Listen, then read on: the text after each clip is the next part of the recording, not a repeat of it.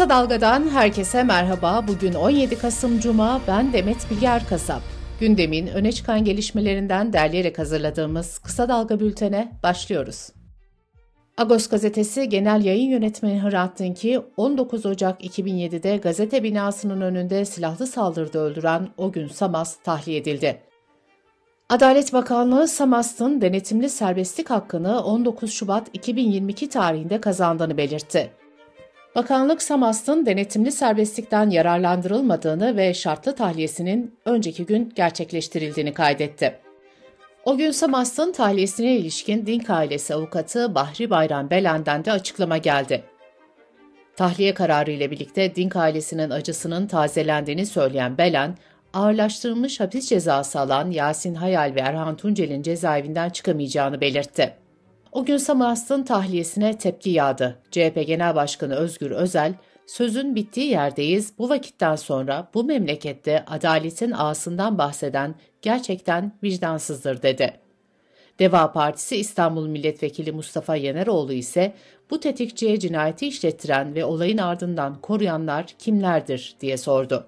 Sosyal medyada da onlarca kişi gazetecilerin ve siyasetçilerin cezaevinde olduğuna vurgu yaparak Samast'ın tahliyesine tepki gösterdi.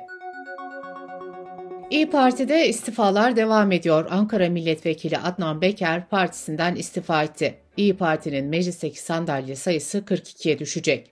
İyi Parti yerel seçime ittifaksız girmeye karar vermişti. Bu karara parti içinden itirazlar yükselmişti. Durmuş Yılmaz, Bahadır Erdem, Hasan Subaşı ve Faruk Köylüoğlu gibi isimler de geçtiğimiz günlerde İyi Parti'den istifa etmişti. Deva Partisi Genel Başkanı Ali Babacan, yüksek yargıda yaşanan krize dair açıklama yaptı. Babacan şunları söyledi. Mevcut anayasayı tanımayanların, uymayanların yeni anayasa laflarına itibar etmemiz mümkün değildir. Bizden bu konuda destek beklemeyin.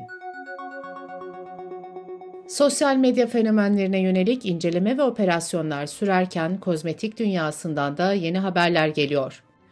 Türkiye İlaç ve Tıbbi Cihaz Kurumu'nun denetlediği 61 kozmetik ürününün %92'si yani 56'sı uygunsuz çıktı. Hürriyette yer alan habere göre sahte ve taklit olduğu belirlenen 35 binden fazla parfüm ve krem de imha edildi.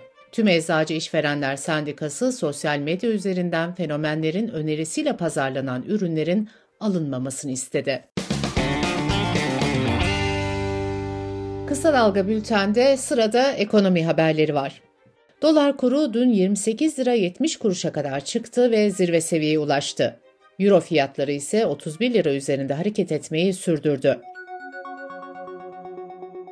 CHP milletvekili Ömer Fethi Gürer, bütçe komisyon toplantısında Çalışma ve Sosyal Güvenlik Bakanı Vedat Işıkhan'a ülkemizde çalışıp aşırı yoksulluk içinde yaşayan sayısı kaçtır? Açlık sınırı altında kaç çalışan ücretli bulunmaktadır sorularını yöneltti.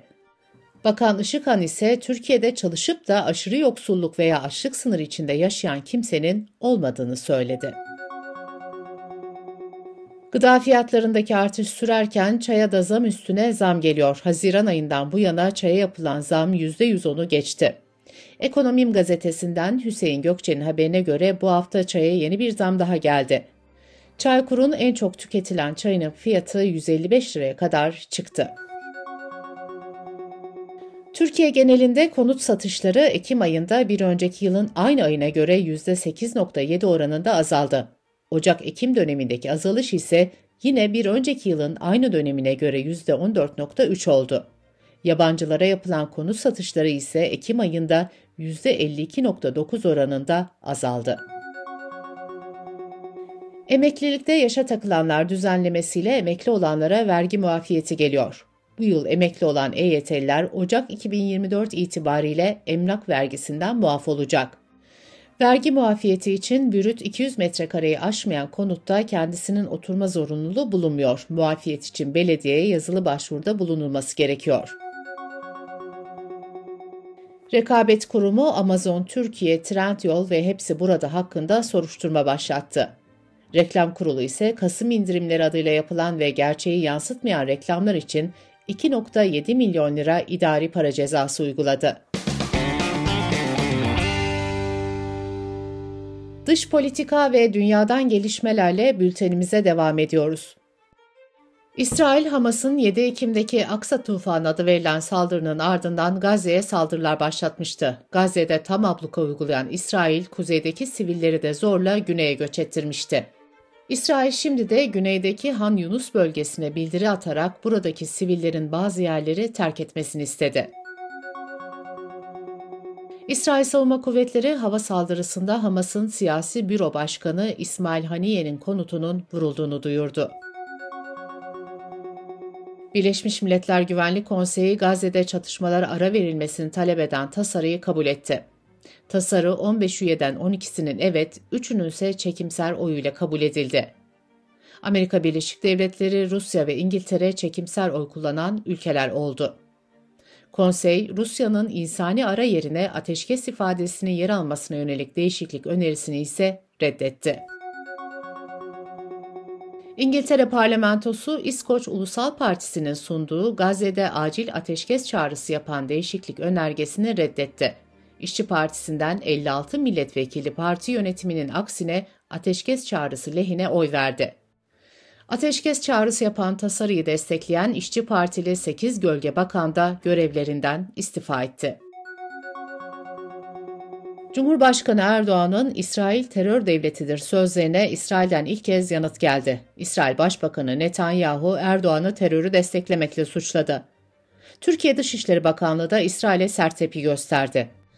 Açıklamada İsrail'in Filistin halkına karşı uyguladığı zulüm ve katliamlarla tarihin kara sayfalarına geçtiği vurgulandı. İsrail yetkililerin hukuktan söz etmeye haklarının olmadığı belirtildi. ABD Başkanı Joe Biden ile Çin Devlet Başkanı Xi Jinping Kaliforniya'da bir araya geldi. Yaklaşık iki saat süren görüşmede liderler iki ülke arasındaki ilişkilerin yanı sıra Ukrayna, Rusya ve İsrail-Filistin gündemlerini de masaya yatırdı. Çin devlet medyası liderlerin üst düzey askeri iletişimin yeniden sağlanması konusunda anlaştıklarını bildirdi. Fransa, Suriye Devlet Başkanı Esad hakkında uluslararası tutuklama kararı çıkarttı. Suriye'de 2013 yılında Doğu Guta'da halka kimyasal silahlı saldırı düzenlenmesiyle ilgili Paris'te dava açılmıştı. Tutuklama kararı bu dava kapsamında çıkarıldı. Paris'teki mahkeme Esad'ı insanlığa karşı suç işlemek ve savaş suçuna ortaklık etmekle suçluyor. Almanya solu dağılma sürecine girdi. Başbakan Scholz'un üyesi olduğu Sosyal Demokrat Parti'nin solundaki tek parti olan Sol Parti kendini feshetme kararı aldı. Deutsche Welle Türkçe'den Elmas Topçu'nun haberine göre Sol Parti, parti içi çatışmalar nedeniyle uzun süredir siyasi olarak kan kaybediyordu. Bir zamanlar oy oranı %10'u aşan parti, son seçimlerde %5 barajına bile ulaşamamıştı. Avrupa Birliği'nin sınır koruma ajansı Frontex bu yıl 331 binden fazla kişinin yasa dışı olarak Avrupa Birliği'ne giriş yapmaya çalıştığını duyurdu. Bu sayı geçen yılın aynı dönemine kıyasla %18'lik bir artışa işaret ediyor. Birleşmiş Milletler dünyanın her yıl 1 milyon kilometre kare verimli araziyi kum ve toz fırtınaları nedeniyle kaybettiğini açıkladı. Rapora göre fırtınaların en az dörtte biri kontrolsüz madencilik ve tarım gibi insani faaliyetler sebebiyle meydana geliyor. Kum fırtınaları sadece maddi zarar vermekle kalmıyor, göçü tetikliyor, ulaşımı engelliyor ve güvenlik riski yaratıyor. Uzmanlar toprak kaybının iklim değişikliğini tetiklediği ve iklim değişikliğinin de toprak kaybını artırdığı kısır bir döngünün içerisindeyiz yorumunu yaptı. Bültenimizi kısa dalgadan bir öneriyle bitiriyoruz. Mimarlar Odası'ndan yüksek mimar Nihal Evirgen deprem bölgesinin yeniden inşa sürecini Esra Tokat'a anlatıyor. Esra Tokat'ın söylesini kısa dalga.net adresimizden ve podcast platformlarından dinleyebilirsiniz.